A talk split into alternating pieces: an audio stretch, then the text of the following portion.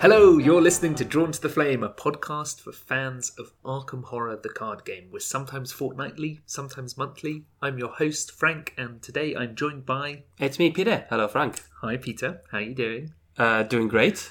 It's great that we can record holding hands. Yes. Just normally have to send you a picture of my hand. Yeah, exactly. Underneath a cat or something like that. Yeah, Peter's here with me. I think patrons have known that we've been doing events, and Peter, you're staying with me for a couple of nights. Yeah, well, we had a good weekend at uh, Tabletop Gaming Live at Ali Pali doing a couple of Arkham events. Yeah, yeah, yeah. So we did Labyrinths of Lunacy on the Saturday, which is great to revisit Labyrinths. It feels like Yeah. an old favourite for for conventions. And then we did the Depths of Yoth, How Low Can You Go challenge on the Sunday, which was great. We ended up with three separate teams, Yeah, we did, yeah. And we, we both got to play. which was really cool. Yeah, yeah. I, I got to play in the Labyrinths as well, which is always good fun. Yeah, oh yeah, you got you got quite a lot of playing. So yeah, so listener, we wanted to do a kind of deluxe unboxing for the Dream Eaters, but this box feels like it's taking everything we expected about how the cards are going to be ordered and thrown it out the window a little bit. I mean, even just before we recorded, looking at how many cards for each faction are weaknesses or enemies, I think there's quite a few. Yeah. So rather than doing what we've done in the past, we thought we'd do a wider ranging discussion, letting our interests guide us where we want to go, letting our experiences at the weekend as well inform what we want to talk about, and maybe then touching on in more detail Bonded, Myriad, the new weaknesses, all sorts of things. Yeah, well, crucially, we got a chance to play some of the new investigators over the weekend. Mm, Yeah. and see some of them get played as well. Should we go through first what we did at the weekend in terms of the new decks and new investigators? yeah, let's do that. So I played Mandy Thompson, not Wendy or Wandy. Every time I've told Frank the name, I've got it wrong. so I, I built a Mandy Thompson deck with a Survivor Splash for the Labyrinths. Then I built a Patrice deck I was going to use in the depths of Yoth, but actually one of our players ended up using that, which was on the table you were playing it. So you, you got to see Patrice being used. Yeah, and he was a newish player, so Yes.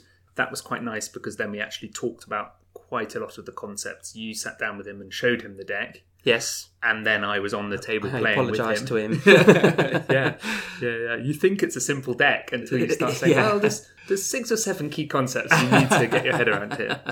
And then I'd also built a Tony deck just to kind of take Tony for a whirl. What I'd actually done is built a Tony a rogue survivor deck Yes, of on course. the yeah. Saturday, and then when you told me to bring Patrice, I then stripped the survivor part out of the deck, put in the guardian part, which was a really fun thing to do, trying out the whole thing about off classes. Yes. So let's talk about Mandy first. Well, just to add before we move on, I played Oh the yeah, Tony and deck. you played that as Yeah. well. Yeah, yeah, So we, we both played Tony. yeah. So probably the least revolutionary of the new investigators. We both played him. yeah. Uh, I've got good experience of playing him. Well, yeah. Okay, let's let's talk about Mandy first then. Yeah. Okay. Well, and I'm, I'm pausing now because I mean he is fairly revolutionary in in deck building style. Okay. He's not like a Have Tommy. I touched a? No, no, no, no. You haven't touched a nerve. Definitely not. But I think we both thought that he played in a fairly direct, straightforward way. But but in terms of, Are we like, gonna, should we talk? Should we just talk about Tony? yeah, let's talk about Okay, Tony. right. Yeah, let's talk about Tony. He Okay. does. You're right. And Yeah. a- actually, the the Guardian cards you added, he really it really gave him a, a combat feel. So, f- for better or for worse, in Depths of Yoth, I was really good at fighting, not good at much else aside from having lots of actions. Yeah. And there's almost like, and we both said this afterwards. It's like a mini game of moving those tokens around. Let's let's describe that in. Yeah, full okay, for let's do it, listeners. yeah, yeah. So Tony Morgan is the bounty hunter. He's got two willpower and two agility, so he's not defensive. And then he's got three intellect, which we both agreed is actually pretty decent. Yeah, if It's you're at a kinda- one or a two shroud location, you know, Yeah. or someone's got some icons, you can find a clue or two. Yep. And then five combat is the exciting thing. So he's our first rogue with five combat. You may take an additional action during your turn, which can only be used to engage or fight an enemy with one or more bounties on it. And his Elder Sign effect is plus two, place one bounty on bounty contracts. So none of that really makes any sense unless you've seen bounty contracts. Yeah, well, I'll read this then. Okay, so this is a permanent. It's an asset. Uh, Tony Morgan deck only uses uses six bounties. Uses. Uh, reaction After an enemy enters play, move one to three bounties from bounty contracts to that enemy to a maximum of that enemy's health. Forced After you defeat an enemy with one or more bounties on it, move its bounties to your resource pool as resources. So an enemy comes into play. You choose if you want to put any bounties on it. The most you can put is three, Yes. and they need to have at least three health to do that. And then if you kill that enemy, you get those resources. Yes. So, yeah. So, so at the most basic, the most basic, Tony has six bonus resources he can get across the first, however many turns of the game. Yeah. So he's got sort of two more emergency caches in his deck. Yes. It's like a basic way of viewing it. He's got six Yeah. extra resources to gain somehow. With the added bonus that he can engage or fight a bountied enemy as long as it's got bounty on it. Yeah. So immediately there's this decision to be made. Do you pile up bounties on a couple of enemies early on to generate lots of resources quickly? You know, you see a three health enemy, put three bounties on it, kill it, and get three resources. Or to make the most of his ability to get the additional actions, do you put out little individual bounties on small things and you don't make the resources as quickly, but you do get more actions? so like the tension there is do you want big packets of resources quickly or do you want lots of extra actions by putting out little bounties Yes. So c- can we talk about his sync? About you? you can. Yes, please do. I, I, I'll okay. I will. Frank was already digging the card out as I started talking there. Okay, so his signature is, and he has two exactly the same. Uh, it's a three-cost asset. Tony's thirty-eight long colt. Uh, it's got a combat, intellect, and a wild pip, and it has item, weapon, firearm traits. Tony Morgan deck only uses three ammo. Reaction after you play Tony's uh, 38 long colt, play another Tony's 38 long colt from your hand at no cost. Action spend one ammo, fight. You get plus one combat for each bounty on the attacked enemy. This attack deals plus one damage. If this attack defeats an enemy with one or more bounties on it, place one bounty counter uh, on bounty contracts. And it's a hand slot this lets you you get the bounty back effectively so you still get the resource but it, it puts the token back on the contracts Hmm. so it's not a way for more contracts to enter the game no it just cycles your existing contracts yes you still get the resources for the first contract but you then put some back which is nice so there's sort of three separate things in that fight action isn't there there's one thing which is just fight and you get an extra damage Yes. so you could just play this and shoot three enemies and do six damage yes but if you've put bounties on those enemies you also get a combat boost yes and if you're killing bountied enemies, you manage to get bounties back, which is really nice. So it reminds me a little bit of Joe's twin 45s, where Yeah. if you kill an enemy, you get to put a hunch back in your hunch deck. yeah This is sort of slightly similar. If you kill a bountied enemy, you get more bounties in that way. so so in a way there's a lot going on with tony that he's in his deck he's only got two weapons and they have they only have three shots on each so although the ability encourages you to put them both into play at once you don't necessarily want to do that because you i would say you might want another weapon to be killing non-bounty enemies Yeah, or softening up non-bounty enemies before you finish them off with the long colt yeah. And I even heard you mention yesterday that with combat of five, you could maybe just punch an enemy for the first point of damage, Yeah. and then shoot it with the colt. exactly It's sort of like rough and tumble rogue style. yeah, yeah, exactly. But of- of- obviously, if you if you encounter a big enemy, you, you want the combat boost as well. And we, weirdly, we had exactly the same thing happen to us in Depths of Yoth on separate tables playing the Tony deck. That pretty much the first enemy was the serpent from Yoth. Yes, yeah, and it it's was, a yeah. three five three, and we both went. We'll put three bounties on it because then you get you're fighting at an eight against it, which Yeah. is kind of great. You get plus three combat. I like the idea of the ability to be able to play the other one at no cost. And maybe if you're leaning into Guardian and play prepared for the worst, you can make sure you have them ready Yeah. to do that. But it, that feels to me like a nice to have rather than you must do that to make it, make it worthwhile. yeah, absolutely. Yeah, I think what the mistake I made was I saw the, the the serpent from Yoth and thought this is a scary enemy with lots of health, and I really want to kill it.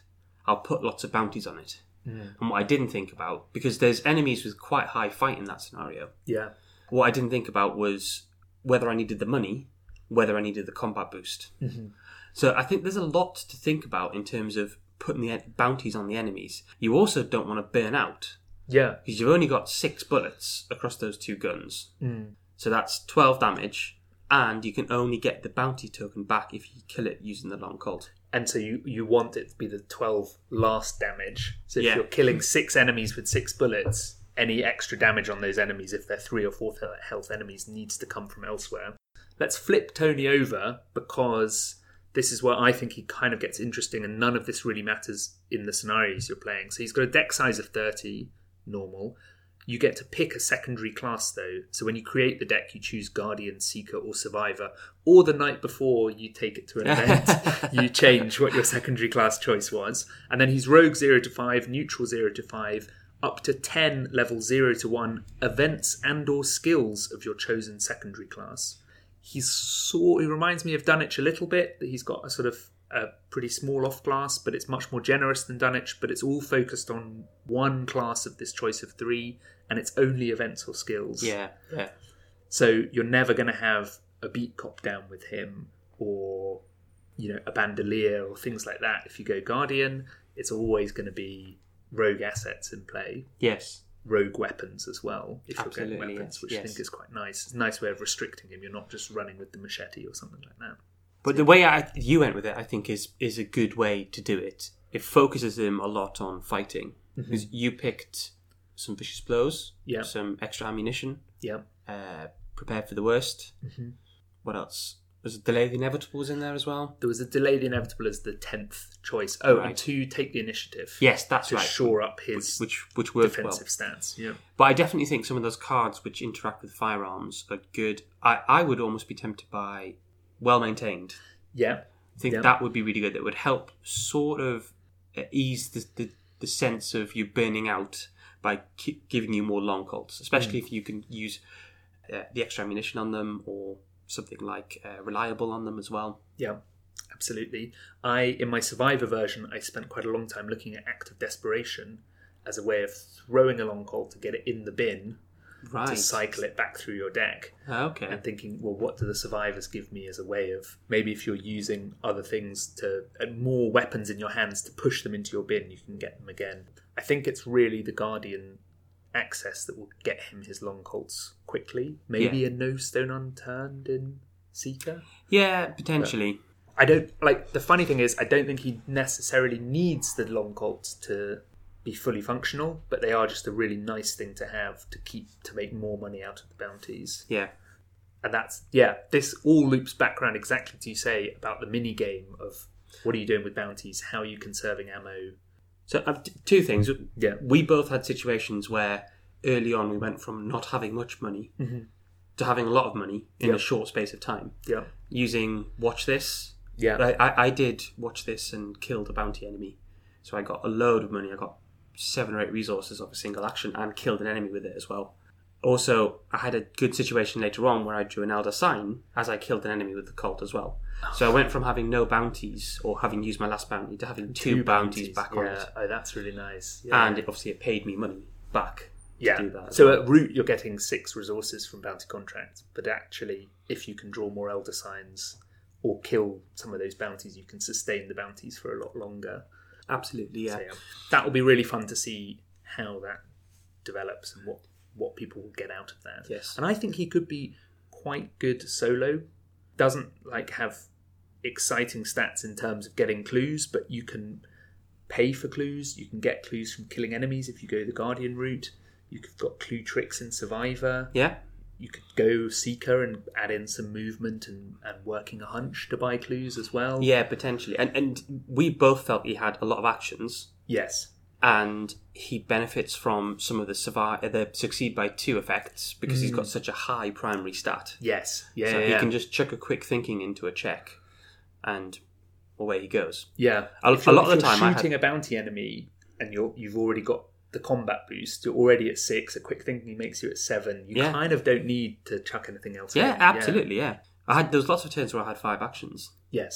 Yeah. We both played Marvel Champions earlier on in the day, which is a topic for another discussion. Maybe. Yeah. Uh, yeah. This episode will go very long. otherwise, yeah. once, you, once you start talking about that. But briefly, you played Hmm. as Black Panther, I played as as Iron Man, and they both have mechanics where you're building. You almost got a mini game amongst the cards you control. Hmm. So Tony's trying to build up his suit of armor before he does anything, and T'Challa's trying to build up his his abilities as the Black Yeah, Panther. yeah. before It then. almost works out as they're all upgrades. It works out as his suit, his Yeah. claws, his yeah. his tactical genius, which Yeah. goes in his head. Uh, he builds up his brain chip.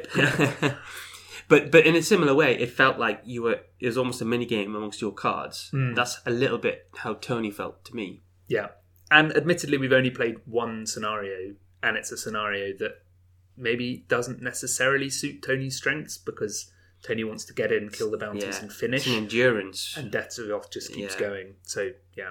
In terms of the rogue, should we go on to rogue cards while we're while we're there? Well, let's 'Cause I have a- don't have too much to say about some of them. Well, let's let's skip straight over these ones because we didn't use those over the weekend. these ones being the crystallizer of dreams and guardian of the crystallizer all i can say is that this might be nice for tony because it gives him another enemy to kill particularly if you want to run if it bleeds that was another guardian card I Oh ran yes, yeah, and I for used killing that. Yeah. monsters and healing horror because he is a 9-5 9 Yeah. health 5 sanity but crystallizer of dreams i mean if you're running a lot of events maybe it's worth it Yeah, I think we'll, we can come back to that once we've had a chance to play with it. exactly but i did put into the deck easy mark We, we sat for about twenty minutes last night talking about Easy Mark, didn't we? I should have just hit record. Yeah, and then it was golden chat that was. that the, the ongoing discussion topics over the weekend have been the value of cancellation and Yes. is Myriad any good? yes, And we're going to talk about both of those things in this episode. strap yourselves in. we're, we're such party animals, as We've you got can a see. whole weekend for over a, this over a to get out. pint. so is water protection any good? Yeah. If you're laughing at this, listener, thinking we're joking, we're not joking. no, and Okay. sadly, Are you reading this? I think you are. Also, sorry, Tony's Quarry. It came up for both of us, but in Depths of Yoth, it gets pushed into the pursuit That's area. right, yeah, yeah. so he's like, I think my quarry's on the third floor. And then you go down to the fourth floor and leave the quarry behind. yeah, and it's So- just just running. It's there, like kind of what noise? What's the noise he uses? The word he uses to describe how they move in uh, in Innsmouth, something like flopping or something like that. squelching. yeah. Squelching, yeah, squelching after you. Uh, okay, right. Easy Mark. This is a zero cost event, one experience with intellect and agility icons. Mm-hmm. It is a trick and myriad, which means you can add all three Easy Marks to your deck for one experience. yeah. Gain two resources and draw one card. Reaction after you play Easy Mark, play another Easy Mark from your hand at no cost. Mhm. So it's sort of like Is it, it good, costs Frank? a third of an XP, Yes. except it doesn't if you only get one, it still costs one, or it costs half an XP if you get two. It's weird. If you Yes. buy all three, you're sort of you're like dropping the XP cost. So the first question with this is you're paying a card to get a card and two resources. So Is that good? essentially, you're just getting two resou- resources. Yeah.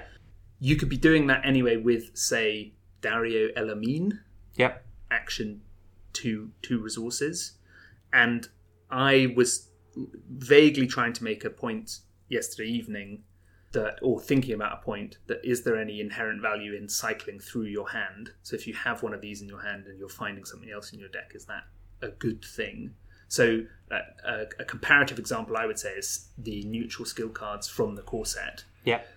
when you commit a perception for plus two and you get to draw a card for succeeding, people don't say, "Oh, but wouldn't you have rather kept the perception in hand to pass another check?" The idea, the, the fact that it replaces itself, is an inherent good to a card like that. Yeah, uh, there's there's a few things wrapped in it, up in it, but people would say it's like deck thinning.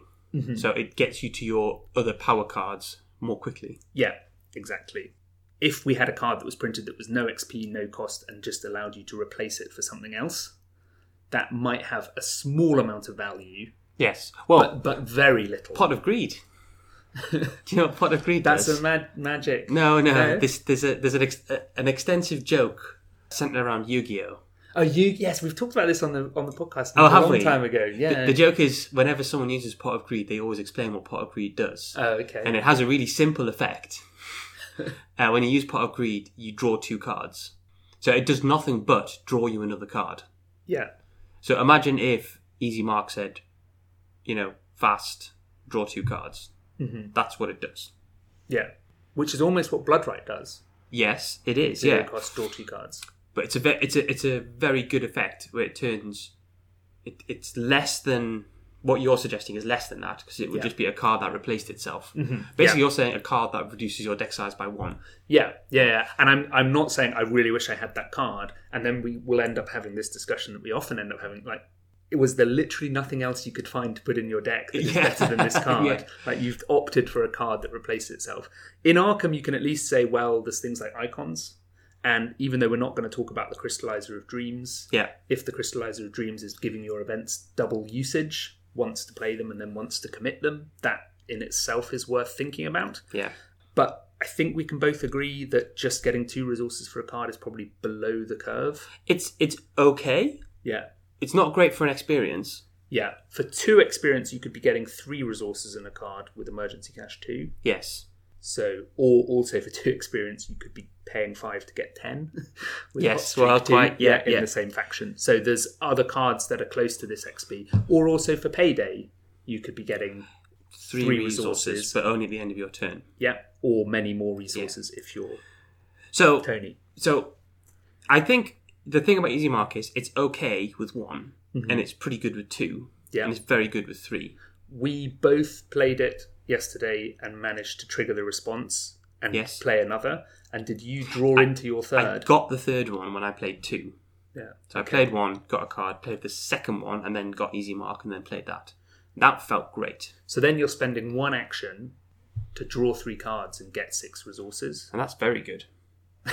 for one XP. Yeah, That is great. And that then comes to the heart of Myriad to me, where I mean, I think one of the curveballs about Myriad in this deluxe is that not all Myriad cards are created equally.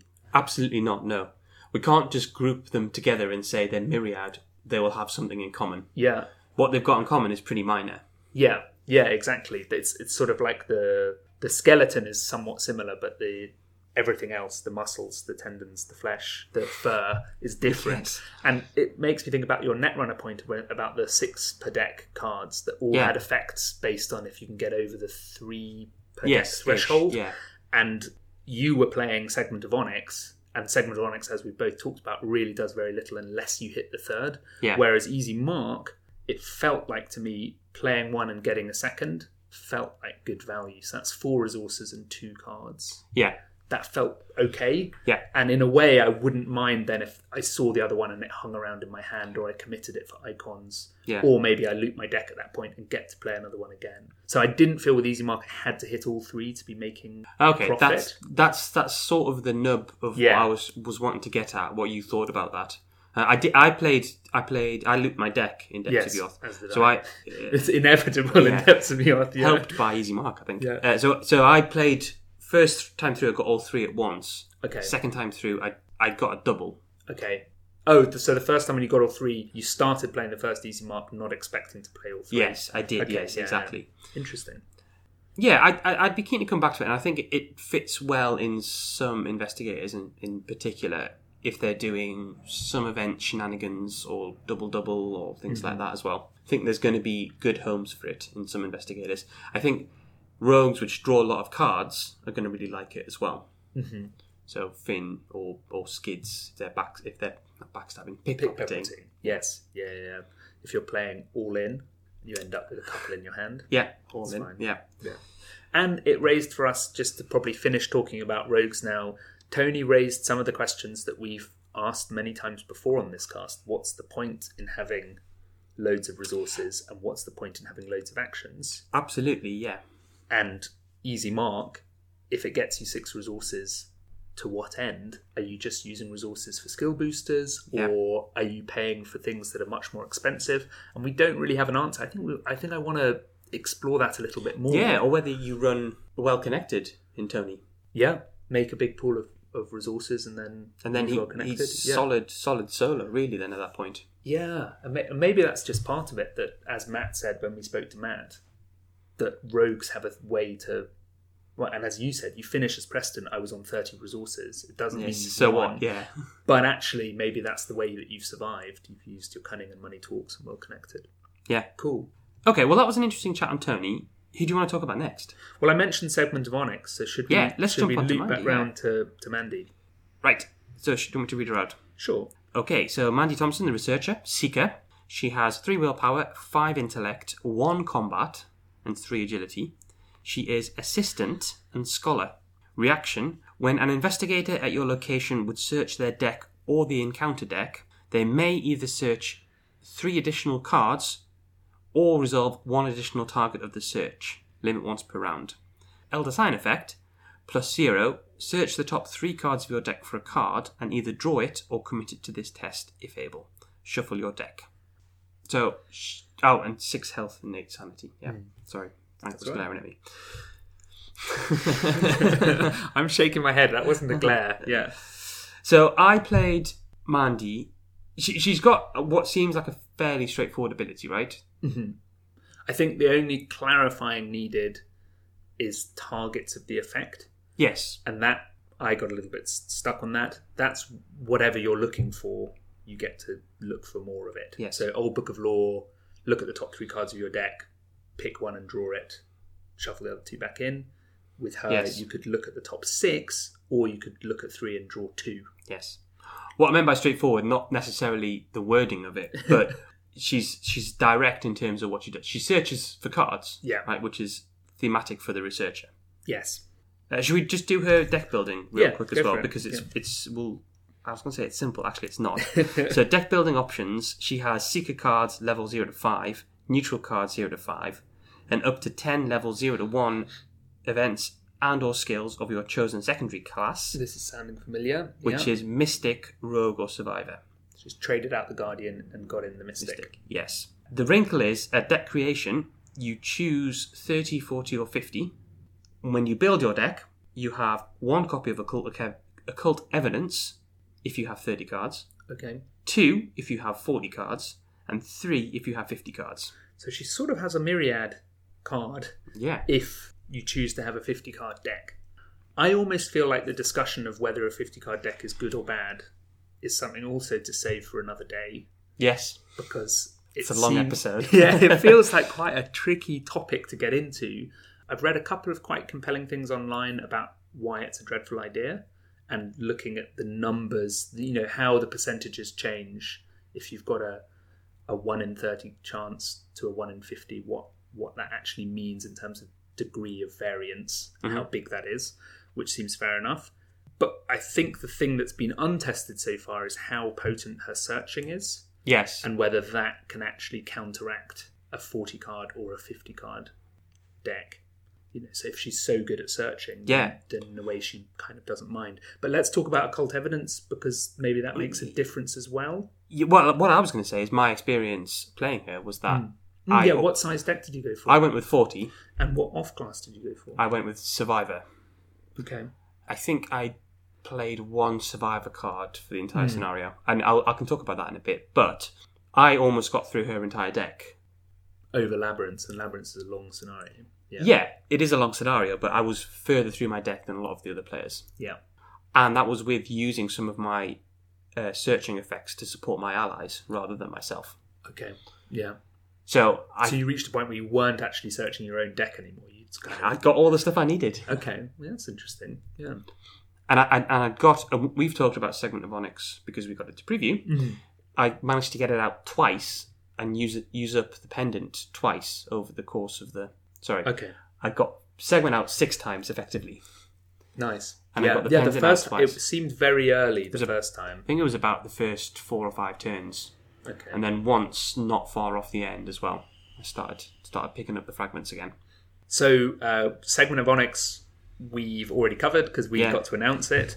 We said the proof would be on whether you could find all three parts. Yeah. And obviously we've had a, a test case of one. Yes, And and you did it very quickly and did it twice in a scenario. and let me tell you, it's good when it gets out. it's very good when it gets out. Well, we even had this moment of slight concern that it might break labyrinths because there's a location where you're not meant to be able to get clues unless you Yeah, are in there. Yeah, exactly, Other yes. investigators cannot enter that location, and then suddenly the pendant of the queen is grabbing clues out of the location, which is yeah, intriguing. Okay, So the yes, occult evidence please, please. is worth touching on, though. So it's her deck only. You can have one, two, or three, depending on your deck size. It's got a wild icon. It's a zero cost event, and the ability is shuffle occult evidence into your deck, which seems a bit odd. But then it also has a reaction. When you search your deck and occult evidence is among the searched cards, reveal it, draw it, and discover one clue at your location, max one research ability per search. And so this is obviously research and insight. So if you're searching your deck and this comes up, this fires, you get a clue alongside whatever other card you pick. The advantage to s- stuffing your deck with these is that you're more likely to see one, Yeah. and the odds of seeing 3 in 50 cards is slightly better than the odds of seeing 1 in 30. Yes. It is, yes. You're right. It's it's what 1 in just over 15 versus 1 in 30, which is Yeah. pretty good. So you're more likely to see it. Obviously, if you see 2 in a search, because it's max 1 research per search, it doesn't do anything, so you only get to trigger 1. You can't kind of see all 3 in one go Yes. three clues, draw all of them. That's not going to happen. It's a slightly odd thing because she's got intellect five, so getting clues doesn't seem like her weak spot. Yeah, yeah. This absolutely came up when we were playing. That Hmm. uh, I had quite a few tricks for getting free clues in her, and she didn't necessarily need that because an investigator would get get a clue automatically. But this is it uses no actions. It like it uses an action afterwards. use which an is action to weird. shuffle it back in. Yeah. if you decide you want to. So it's a way of banking actions, really. But but that ability to get actions, uh, get clues without spending actions, gave her more actions to use the old book of law, to use encyclopedia on her colleagues, and it let her freed her up for some. I need to put guidance in actually. That was, was on on my mind Okay. of cards to put in. Uh, freed her up for more more of a support role. Okay, yeah. I mean, the idea that your No Stone Unturned or Old Book of Law or Mister Rook, on top of them fetching a card, also get you a clue Yes, like if if she didn't have any signatures but that became a, a baked in ability that you could have a sort of you know once per game get a clue as you search yeah, people would say wow that's really strong Yeah, But- yeah. so this is a way of sort of adding that ability to her i suppose how many times did you use the action to shuffle your occult evidences back in twice. okay Uh, and I didn't actually end up finding any clues with occult evidence on a search. oh wow okay Yeah, so all the times uh, I used other forms of some of auto clues, and all the times I found it in a search, uh, there was no clues to get. But then again, you know, labs is not necessarily a particularly high clue. Mhm. depends on where you are in the labyrinth and Yeah. things like that But can we move on to the next card? yes let's So this is a seeker event with no cost, okay not strange not a cost of zero, a dash, and it has and an not permanent as well not permanent. It has an intellect icon, and it's astounding revelation. It has the research trait. Myriad, astounding revelation cannot be played. Reaction. When you search your deck and astounding revelation is amongst the searched cards, discard it. Either gain two resources or place one secret on an asset you control. Max one research ability per search. So if you search your deck and see all three occult evidence and all three astounding revelation, Yeah, one you of them. only get to do one of them. Two resources for the Yes. card. Yes. Oh wait, that sounds familiar. It's a Yes, little bit it like does, Easy yeah. Mark. and interestingly, you don't draw this into your hand like occult evidence, so you Or- don't have the icon to dis- to commit. If you decide you want to go down the committing route, if you're seeing this in a search and triggering it, the card gets discarded. Yes, of course. Yes. Yeah, yeah that's so, right. So that there's a slight subtle difference there depending on which one you pick. And you cannot get it back into your deck yeah. without cycling the whole thing. Yeah. If you've drawn it in upkeep, all it's good for is committing for an icon, Yeah. but you want to see it in a search. How many of these did you see? All of as them. a- and, and and quite quickly as well. you had Mr. Rook for secrets? I did, but I'd already found them all with Old Book of Law, Okay. and I used them all for the resources. Wow. Okay. So it was really good. Just two resources after, as well as a card. So Old Book of Law becomes an easy mark. Yeah. uh, so a repeatable easy mark every turn. yeah, yeah. It was really, really good. And again, it doesn't use an action to play it, which saves you those actions for other cards, um, other support cards. Yes. Yeah. and what I, I, I said this to a few people on the day. What I really like about it is the the thematic feeling of the astounding revelation.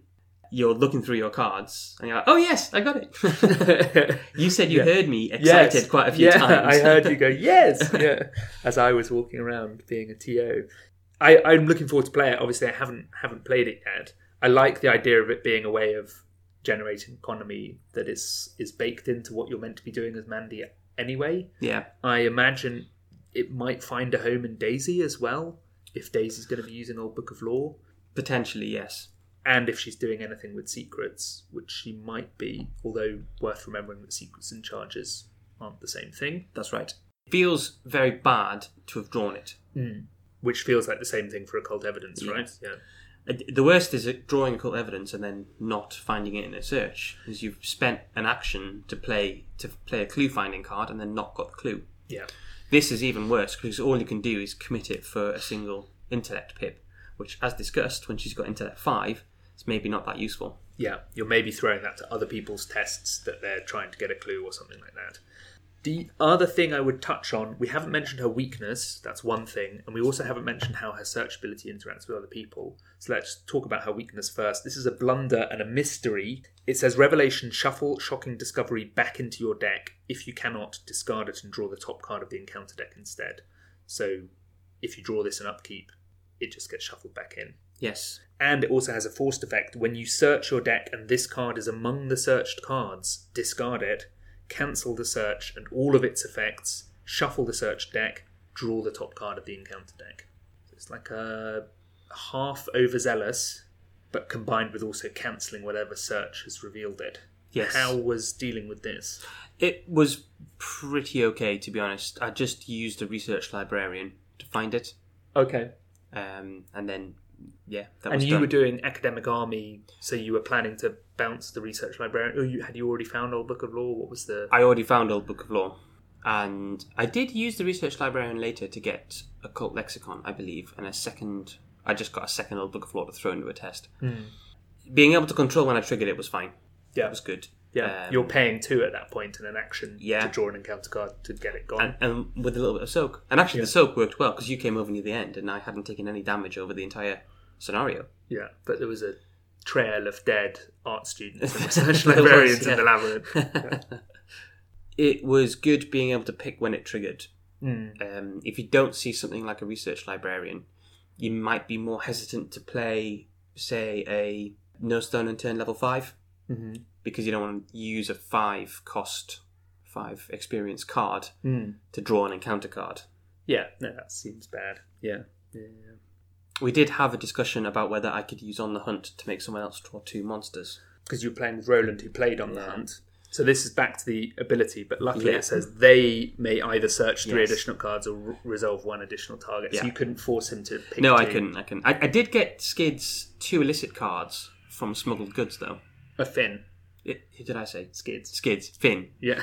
Uh, so Finn played uh, smuggled goods, and we debated whether the extra three or the two targets would be good.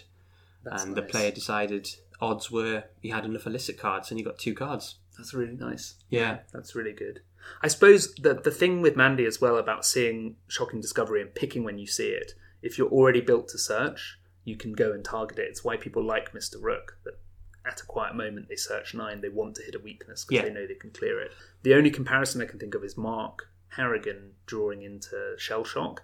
yeah, But to draw quickly into shell shock, you're probably taking damage, which makes shell shock worse. yeah. So yeah. you sort of don't want to rush into into shell shock in the way that you probably do want to rush into shocking discovery once you're set up. Mr. Rook was good as well. And that, seeing as you mentioned Mr. Rook, he was good. I used him as a as a find a card now button we needed to move another character into the right place. Just search twelve cards, find a shortcut, which I did, and play that on the on the character to move them. So yeah, that that worked well. I I was really really happy with how Mandy went. Yeah. I reckon I would probably go Mystic if Okay. I was going to go back. Yeah. Quantum Flux, I think, is a really good card in her. Once you've used those astounding revelations and a few other things, you know, shuffle those all back in. Yeah. Okay. I can see that being good. Yeah. Yeah. I think there's so much more to explore in a way with her, both that we've seen Old Book of Your Law used again, Yeah, yeah, which seems incredible, and then the fact that she's got Mystic Rogue or Survivor, and the, the directions you can go with them seem so different. I Yeah. think it's something about having the, the deck size as well that kind of shakes things up for me. With Tony, it feels like the five sanity means that you know that your off class needs to protect your sanity Yeah. to a certain extent, whereas with Mandy, you can kind of kind of pick and choose. I'm not. I don't feel like she's crying out to be a sneak attack or a backstab, No. but maybe you want to run the favors in her and make loads of money out of I- astounding revelations. Yeah. Uh, And easy mark, to be fair. Yeah, you could run easy mark. Yeah. Because she can probably find all three much quicker than the other other investigators. Okay. Yeah, and then Yeah. Get six I, de- I points definitely and think draw two I, I dice. can see the, the favours in her. okay, Um, I'd be interested to mess around with that. and maybe she. You know, we've not really talked about skills as well. There's all sorts of options there if she wants. Oh, absolutely, To yeah. play, I don't know, take heart. She's got quite a good stat line. Maybe she doesn't want to take heart. Maybe she wants a resourceful and she's recurring luckies or something like that. Yeah. She's got she's got a very fascinating stat line to me. You know, it's it's pretty robust. So Yes. yeah, As long as you're not fighting. as long as you're not fighting. Yeah. Okay, well, should we look now at Patrice Hathaway? Hmm. Mm. Let's look at Patrice. Worth noting that obviously we've not played Tommy and we've not played Luke, so we're can- probably not going to go into them in too much detail. No, in we this can, we episode. can save some revelations on those guys when we played them, and I'm sure we'll get around to it at some point. Yeah, I think so too. Can I just touch on one myriad card in Mystic then? Yeah. which is worth throwing into the myriad discussion. So this is open gate. It's myriad and fast. It's one cost with willpower and agility icons.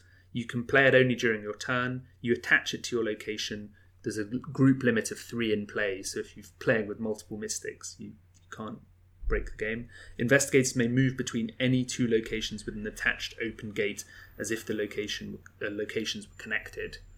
So this is uh, a card where when you see the first one, it does nothing because there's no other open gates. If you can see two, you can make a nice connection, and then if you can see three, you can really start manipulating maps. Uh, this falls to me between Segment of Onyx and Easy Mark in the myriad scales. This is why I kind of want to mention it, Okay. in that I don't think you need to see all three for it to be really effective We definitely want to see two. but you definitely want to see two and you definitely want to run all three to make sure you see at least two Yeah.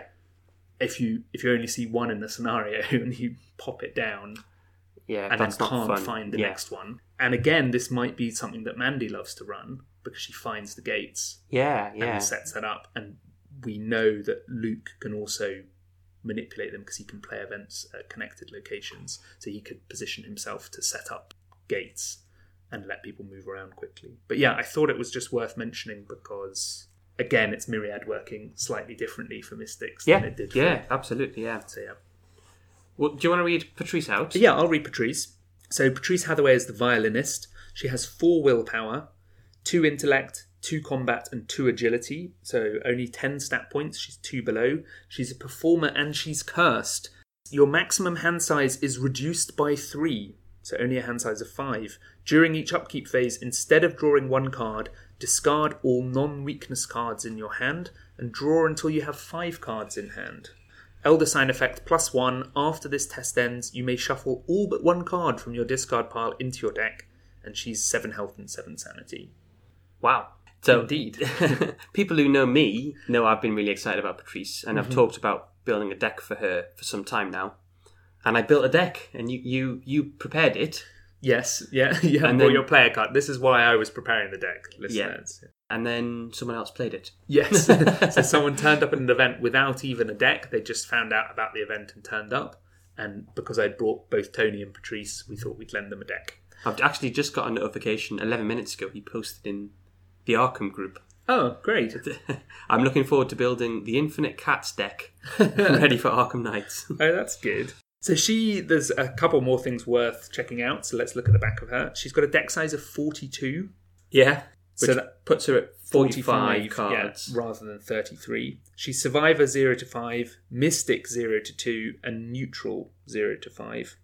And she has her violin, watcher from another dimension, and a random basic weakness. So in terms of the split, it's just a 5 2, which is nice. Yeah, Uh, so she's Agnes's inverse yeah, absolutely. Yeah, which is kind of cool. No weird stuff about secondary classes, but she is a 45 deck yes. total, 42 plus 3. So rather than her decking herself in seven turns, she decks herself in, in nine. Well, should I talk about what I built, and then you can talk about because you were on the table with the player who Yeah. was playing Patrice. You're better qualified to talk about whether it was successful or not. uh, yeah, well, yeah, okay. So, so I, my intention was to to use a deck that was as flexible as possible. Mm-hmm. It had all of the improv events. Mm-hmm. So that's Yep. improvised weapon, winging it, and impromptu barrier. And that's because every turn you might end up discarding a card, so you may as well discard something you can use from your discard pile. Uh, Well, yeah, yeah. But I also used cornered, which lets you discard cards from your hand uh, to get a bonus to your stats. Once cornered is in play, Patrice ha- her stat line is effectively six four four four, which is really good. Then there was some other cards. I, there was lots of good skill cards in there. There was some rise to the occasion. There was last chance. There was the grizzly totem to benefit from committed cards. There was some spell cards. There was a couple of shrivelings, a wither, yeah, has some and six, Sixth six, Sense. six cents. Didn't know what team it was going to be in, so had just made a pretty all round deck. I think that's probably the highlights of the deck. Oh, I'd put Miss Doyle in as well. It's a new card. Should we, should we look at Miss Doyle quickly? Yeah, let's look at Miss Doyle. So Miss Doyle, Cat General of Ulthar, and she is the three cost, one experience asset with a wild pip, and she uses the ally slot. Ally creature Dreamlands, limit one per deck. Forced, after Miss Doyle enters play, search your bonded cards for Hope, Zeal, and Augur. Randomly choose one to put into play and shuffle the other two into your deck. When Miss Doyle leaves play, find each of those assets, even if they are out of play, and remove them from the game and she has two health and two sanity. Should I read the rest of the cats? Please do, yeah, if you're happy reading them. Well, I won't read them all because they all do almost exactly the same thing. Uh, but let's look at which one did Matt say was his favourite? Was it Zeal? Zeal came in first. Yes, because Zeal looks like his cats. Oh, really? Yes. Okay, yeah. Okay, so this is Zeal, a unique asset, one cost, allied creature Dreamlands again, bonded, Miss Doyle, fast. Forced, after Zeal enters play, discard Hope and Augur, so you can only ever have one of the three cats in play at a time. Action. If Zeal is ready, exhaust or discard her, fight. Fight with a base combat value of 5. If you discarded Zeal, this test is automatically successful. Then you may shuffle Zeal into your deck to put Hope or Augur into play from your discard pile. So you can effectively cycle these cats around. Infinite cats, Yeah. Quantum Cats. quantum cats. And the other two cats, just for what it's worth. So Augur is the same except it's an investigate action, and Hope is the same except it's an evade action. Worth noting, and I think this is important, when you put one into play randomly, the other two are in your deck. Yes. So that ability to auto succeed and put one into play from your discard pile doesn't work No, for the first one. So you need to end up with at least one in your discard pile if you want to start the cycling. I'm doing fingers Yeah. in a circle Finger in front cycling. of Peter. Yeah. luckily Patrice has lots of ways to do that. Yeah, so Patrice is a really good example of where she might draw into one, use it for cornered, or just use it for its icons. Yeah, because or- or her another in violin. or her violin, and then then you're in the really nice position where you're maybe in- investigating at five. But if you just need that clue, you can then switch into something else. And actually, what the player did was he had Zeal waiting to deal with Patrice's weakness, and auto succeeded dealing with his weakness to then put auger into play and use that for investigation once a turn. So that Fantastic. felt really nice that he'd lucked into Zeal as his first cat, and then once he knew the enemy was dealt with, he then wanted to go back to investigating and could move it round. So the the other cats were used repeatedly for investigations, not for the auto success. Yes, so he then was, I think, once a turn tapping auger Yeah, and just investigating at five, committing a card or using corner to be at six or seven, sort of onside. yeah. because it's once per turn because it's a, an exhaust, which was quite nice. It would have been great if Hope was ready when Yig turned up and kept me off, because that's when things got really sticky. But it reminded me a little bit of that rogue style, what you described with Preston, where you can do one thing well a turn. Yeah. And certainly with Patrice, depending on what ends up in your hand, you can normally always find a card to commit, but whether or not you can really smash a test remains to be seen. If you can put everything into willpower, you can maybe do consistently do three shrivelings in a turn or three six cents. But Yeah. often it seemed like normally you're using three or four of your cards in a turn and maybe discarding one, Yeah. and most of those are committed cards. So sometimes you have leftover cards. Yes. Yeah. Uh, the player playing Patrice had Patrice's violin in his opening hand. Which was fantastic. Two cost asset, willpower, agility, and wild icons. It's her deck only, it's item and instrument traded, and it takes up a hand slot, and it has a free trigger. Choose and discard a card from your hand and exhaust the violin. Choose an investigator at your location to either gain one resource or draw one card. So, knowing that you've used the cards you want to use for that turn and you've got leftovers, you can convert those into more cards or resources. For Patrice herself, you might find you might start a turn and go, I really can't use this card and I just need icons. So you use it to sort of filter your hand, Yeah. like Easy Mark in a weird way, but actionlessly. But also, what happened is once Patrice was set up, she was just feeding cards and resources to the other people in the team, and that was really strong. So Yeah. she went into like a really nice support role. It looked like that. It, you, you you said particularly that it just felt like she was able to do. She kept on wing- winging it for clues. Yeah, kept on giving people resources and clues. You even said because uh, stargazing was in their deck, Mhm, wasn't it? yeah. Oh, and then the stars are right crops up. Uh, so she's she's a real like she was. I kept on wanting to say like a bard. yeah, it is like that. It is she. the- There's a bit of everything yeah, and also supports other characters.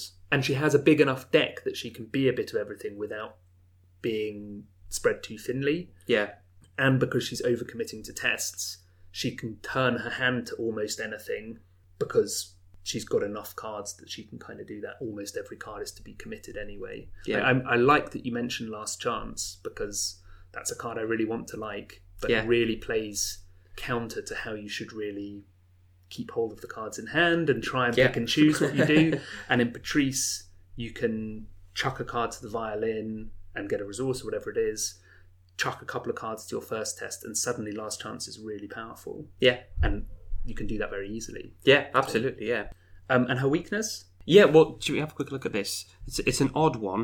Uh, Watcher from another dimension. Weakness is five fight, two health, and five evade. Huge. Yes, chunky. Monster, extra dimensional. Peril, hidden, and hunter. Revelation, secretly add this enemy to your hand. You may fight or evade this enemy while it is in your hand, as if it were at your location.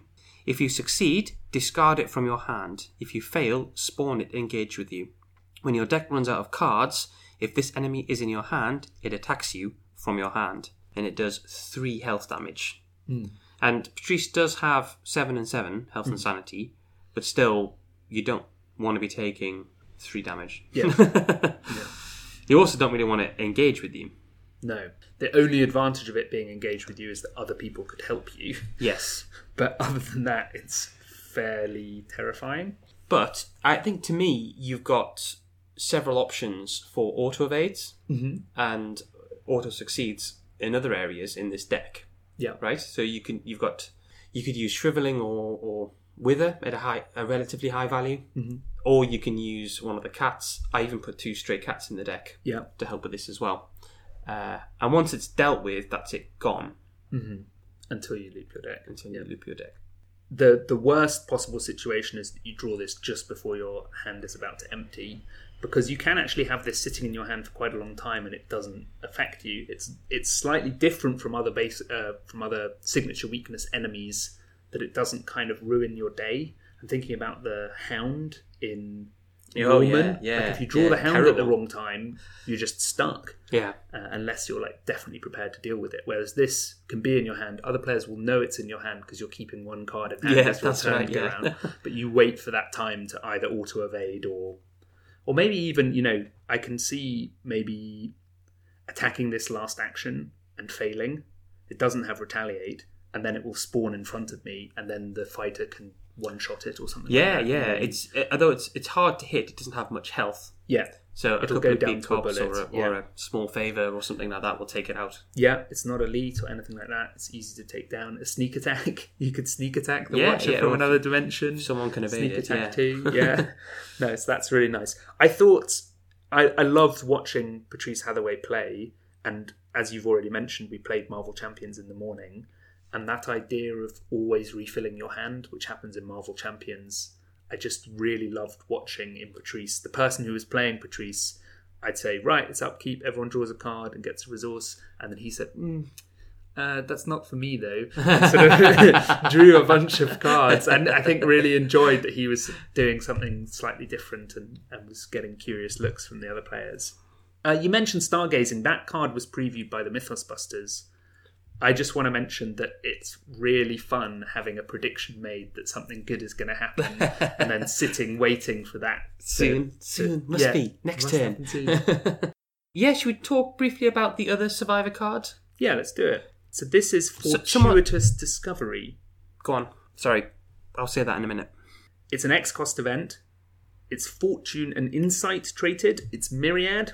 And it says X is the number of other copies of Fortuitous Discovery in your discard pile. So when you first play this and you've not got one in your discard pile, it's zero, and then it could be one or two. Investigate, you get plus X intellect for this investigation. If you succeed, discover X additional clues at your location. Pay zero, plus zero intellect, you only get one clue Yep. pay one, you get plus one intellect, and you end up with two clues. And then the final option, if you've reached the third one, is pay two, you get plus two intellect, and you get three clues. Yeah, it, it's a kind of a deduction, right? Yeah, But it's not a de- an, it is a deduction and a deduction too, yeah, Mm-hmm. but not until you've played the first one.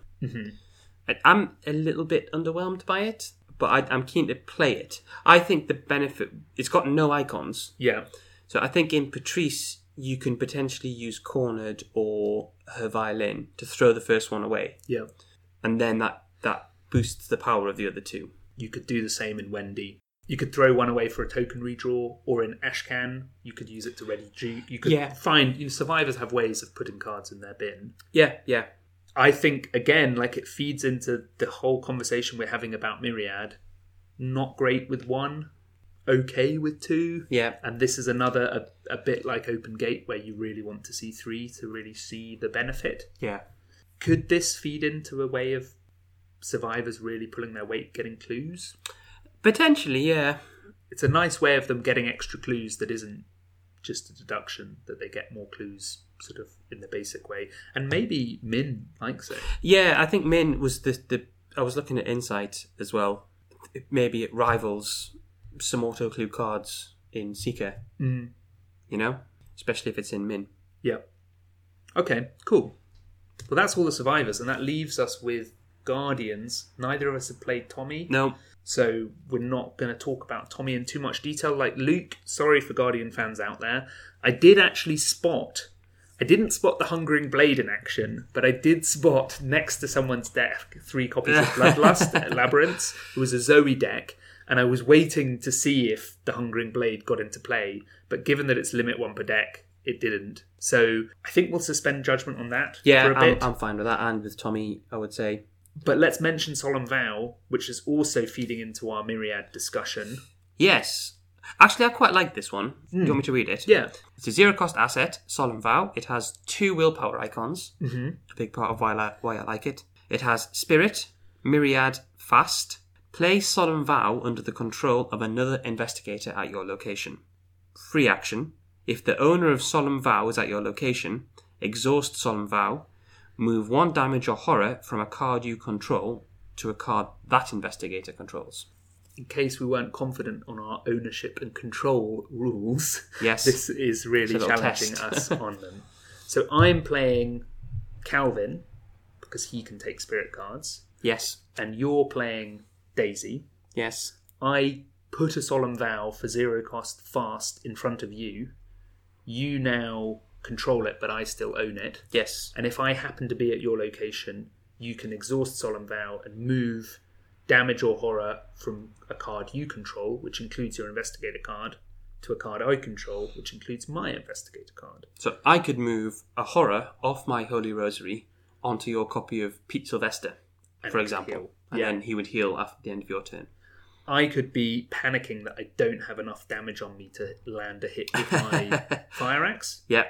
and you could just move a damage off you. You've only got five health as Daisy, and we could put it straight on Calvin and boost his stats.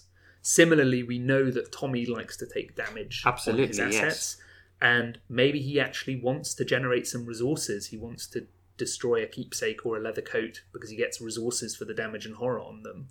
At that point, he wants other people to have taken a solemn vow Yeah. and to move the damage or horror over. So, why is it Myriad? Well, Mm-hmm. there's if you're playing four player, there's three other players. So you could put one for every other player. I I think maybe is that it? Do you think? The only other thing I can think of is that you could give three to one player, and they could tap all three and move three damage or horror because it's limited Yeah. one per move. It's Yes. move one damage or horror from a card you control. So if you were desperately trying to keep someone alive, Yeah. you could like shovel large amounts of damage and horror around. But that's the only options I can see. And if this was a two of, I think it would still be pretty Okay. Good. Yeah. I, Like it's only the theme that you get the solemn vow that you've made to all of your team yeah, yeah. that you give it give it out. I like the two the two icons as well. I think are really good. Mhm. I also like the idea of say Mark and Tommy or Mark and Calvin trading. Solemn vows to each other. Yeah, Yeah, that's and they nice. just ping damage and horror back and forth between them. I've taken too much. Take, you take some off me. It Yeah. could even work in someone like Carolyn. I think Mhm. if she's healing her own assets.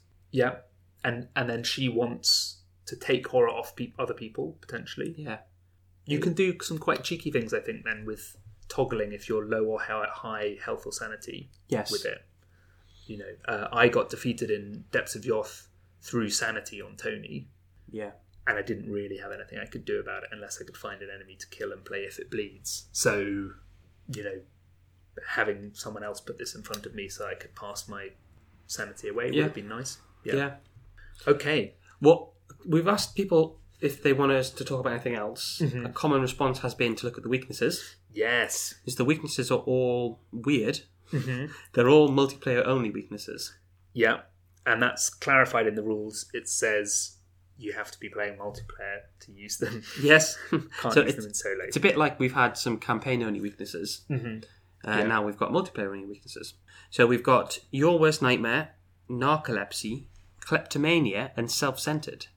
Should we go through these one at a time? Which do you want to start with? Well, let's start at this end. This that's the end with worst, worst nightmare on. Right, this is a two fight, three health, two evade monster, and it has hunter, prey, bearer only. The bearer of your worst nightmare cannot attack, damage, or defeat it, and it's two horror. It deals. Okay. So I drew this in the first few turns as Mandy. Ooh. Uh, turns out my worst nightmare can be defeated by Calvin and a fire axe. nice, nice. So you can evade it. That's almost Yes. the only thing you can do as the owner of it. yes, that's true. Yes, But you can't attack it, so you can't activate fights. You can't damage it, so you even like, oh, I'll just, you know, I've got a planet or whatever it is to get rid of it. Not Yep. going to work. and you can't defeat it. So, monst- was it Monster Hunter, Monster Slayer? Oh yeah, if you do an attack and defeat that enemy, Doesn't work. doesn't work. Wow. So, if someone was planning on teching in Monster Slayer to use for that, no. so the, okay. the common theme across all of these is that they're going to be rough if you're stuck at a location Mm-hmm. or away from other players. So, like the circle and done starts, like someone in the in the tank. Yes. Yeah. in No Labyrinth. spoilers. Yeah. Absolutely. Yeah. So I'll I'll read self-centered. Yeah, next. yeah. So this is a flaw. It's uh, treachery, multiplayer only, revelation. Put it into play in your threat area. You cannot commit cards to other investigators' skill tests or affect other investigators with player card effects. Like, say, you play a stand together, and you each get to draw two cards and gain two resources, except aspects that cause damage or horror. So that means you could still pull a special token with Storm Spirits and damage everyone at your location, Yep. but that's about it. Yep. Yeah. And then it has a double action discard self centered, which other people could do because it'll be in your threat area. yes. So yeah. they could sort of shake you out of it. The art, by the way, on this card is incredible Yes. as a way of conjuring up self centeredness. It raises quite an yeah, quite an interesting point for me about how much one commits cards to other investigator skill tests generally. Yeah. Yeah. And maybe that's a topic for another day. It depends entirely on play groups. Yeah, yeah. I, I found it really interesting that it was it was one of the most thematic weaknesses I've seen because everyone instantly starts acting more self-centered when they get it. and they Oh, I can't help you. I Yeah, can't it's like, help you. yeah, Yeah. I'm not going to help you. Yeah. but it, it would it would not make much of it, and you, you you switch off when everyone starts talking about if someone needs help passing a test. Mm, so okay, yeah. anyone help me? I'm, I'm I'm in a s- situation. And you're like, well, I'll just sit back, Yeah. cross my arms. I'm not going to help. Yeah, I'll just go get a beer. Yeah, I'm, I'm not interested. Absolutely. It reminds me of that early Labyrinth event with the players who all turned up who were used to playing solo and they built four self sufficient decks. Yes, yes. Like, if they'd all had self centered, I think they wouldn't have minded because if you're comfortable with what you're doing, and you sometimes see that, like, particularly at events, actually, people have built their deck to be an engine and then you have to encour- encourage them to you know Engage different with- players yeah, have different absolutely, flows for committing cards or not or even the way that uh, watching people play labyrinths some people played the whole game with a lot of cards in hand and other people emptied their hands very quickly and then aren't really team players at that point yeah. it's just kind of the function of how one plays Okay, narcolepsy. Uh, this is a, a basic weakness, a madness, multiplayer only again. Revelation put narcolepsy uh, in play in your threat area. You cannot take actions, trigger abilities, or play cards. Action: Wake up. Discard narcolepsy. Forced after you take damage or horror. Discard narcolepsy. So, in terms of number of actions to get rid of it, this is one of the mildest weaknesses we've seen. A single action, but someone else has, to, take it to take the action. So let's hope you're not with a self-centered investigator. there's a little there's a little bit of, of cognitive dissonance as well because it says you cannot take actions and then on the next line it says action wake up yes. and when i first read it i was like oh it's just one action to clear this is great yeah. and then had to go back and go but i can't take actions it's a nice reminder of the rule that you Exactly, can interact yes. with cards and other people's Which a threat lot of people areas. still still don't know. It's a subtlety in the rules, actually. which, Mm, yeah. Uh, it's it's nice to have this reinforcing that. I thought the way that I heard someone explain it at the weekend, which I thought I'll use in the future, was they said, "Oh, I'll clear that weakness for you," and someone said, "Oh, can you do that?" I said, "Yeah, I can attack enemies in front of you, and I can also clear Ah, weaknesses." In Interesting. Front of Okay. you. And that idea of that it's at the same location, so I can en- engage with it, yeah. Yeah. I thought was quite a nice way of painting a little mental picture. Interesting. Yeah. I think I'll use that as well. This killed Patrice. In the It did depths it! Of Yoth. No. How? Patrice tried to evade Yig, Yeah. committed a take heart, with the plan being to draw two more cards that would then help the next evade. Yeah. And one of the cards was Oh, no. narcolepsy, which meant Patrice fell asleep in front of Did Yig you in front and of couldn't Yig? leave, and Yig then killed her. Oh no, that's horrendous. the other investigators were all dead by that. She, she, was the last she, one she gets standing. woken up when Yig hits her, at least. She just, I think, I imagine she just drifted into a nice sleep. Off into the dreamlands to play Yeah. with the cats. I like that you could draw this in upkeep and then fail a treachery that gives you damage or horror the following round and immediately discard this because after you take damage or horror you discard it and not Yeah. even cost an action. Yeah. I was thinking you could get around it by tapping forbidden knowledge, No, but you no, can't trigger abilities exactly, or play yeah. cards. You can still commit cards while you're asleep as well, which is also a bit weird. Or Yeah. is committing card triggering ability? No, it's not. No, well, we, d- we I guess what what is committing a card thematically to a test? Giving up inspiration. Yeah. Yeah, So maybe you someone can else still... taking inspiration from from what inspires you. I guess. from you sleeping. Yeah. You're really inspiring me here. Okay, and the last one is kleptomania. This is a, a null costed asset, and it's a madness and a talent. So I love this because this we did a whole episode on talents. And their Oh, yeah, assets. we did, It's like yes. a reminder that assets are more than just physical things. They can be your aptitudes and your proficiencies. Multiplayer only, revelation, put it into play in your play area. Action, take control of an item asset or two resources from another investigator at your location, then shuffle kleptomania into your deck. Mm-hmm. And then there's a forced effect at the end of your turn, take one horror. This is maybe the nastiest of the four, in that if you don't deal with it or respond to it, you can start just horroring out very quickly. Potentially, this could kill you in a turn if you don't have someone to steal from or you're separated from your group and Yeah. you're, you're nearly horrored out. yeah, yeah, Also, an action to take two resources off someone is fairly light in the cost Um, terms. especially if you consider it as an action to gain two resources. Mm, you've gained them, yeah. Yeah, It's not yes. discard two resources for another investigator. Uh, so it's you know it's it's it's an action that does nothing over the over the table. But imagine if your teammate was Preston.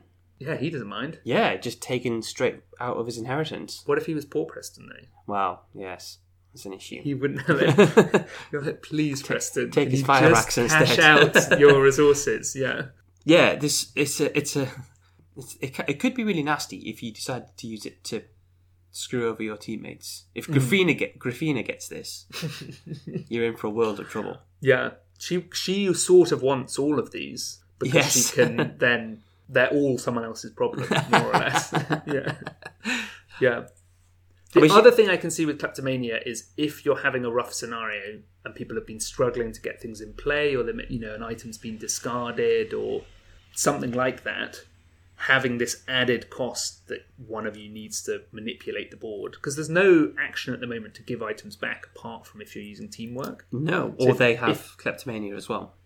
Double kleptomania would be nice, yeah. So the only if I end up if the only item in play is your old book of law Yes, and you're broke and I can't take the horror, yes, suddenly the Mandy player doesn't have their old book of law in play. Yeah. and the Tony player who doesn't need it. it's just sitting there with this book he Yeah. doesn't need.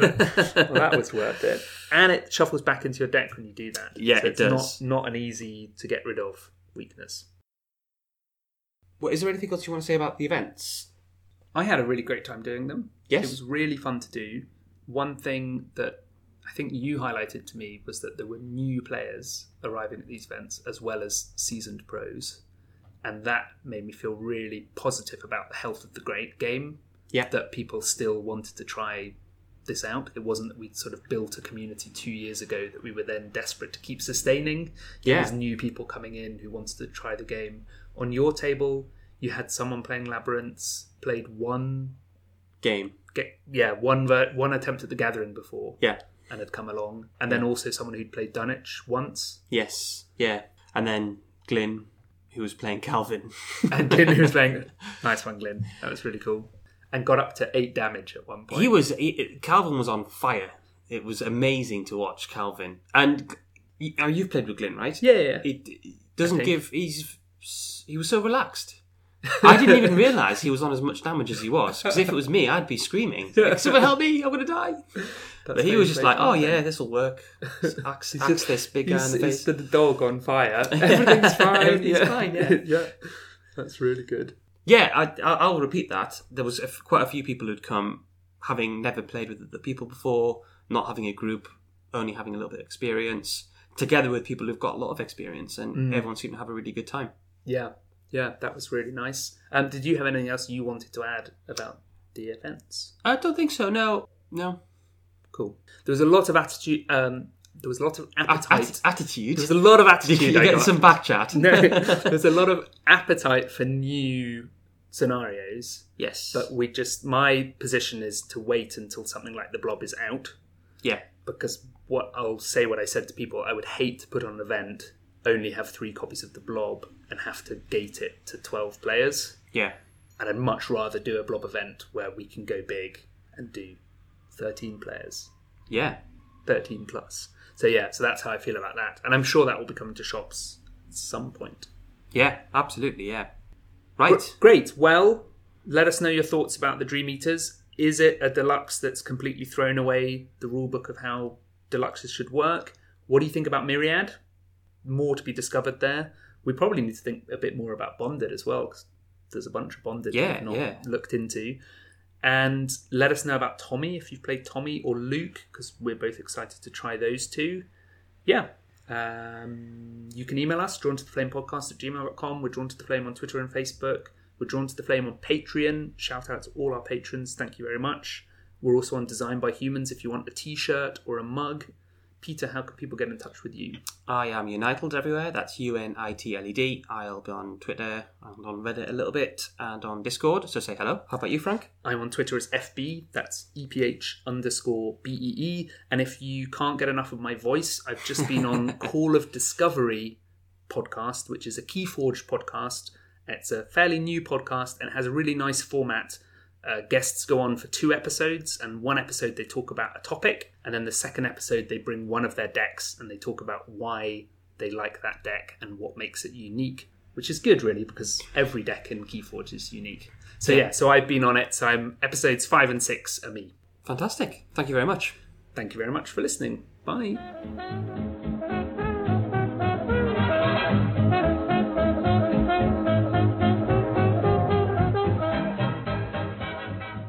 Interests. Great.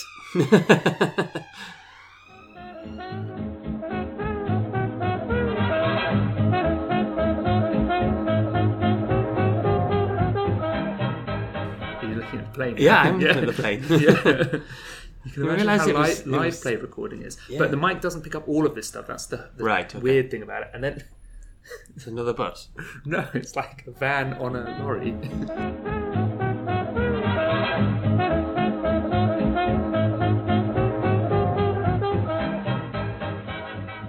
you could do the same in Wendy, throw one away for a redraw. I was looking. Is it raining? Yeah. Okay.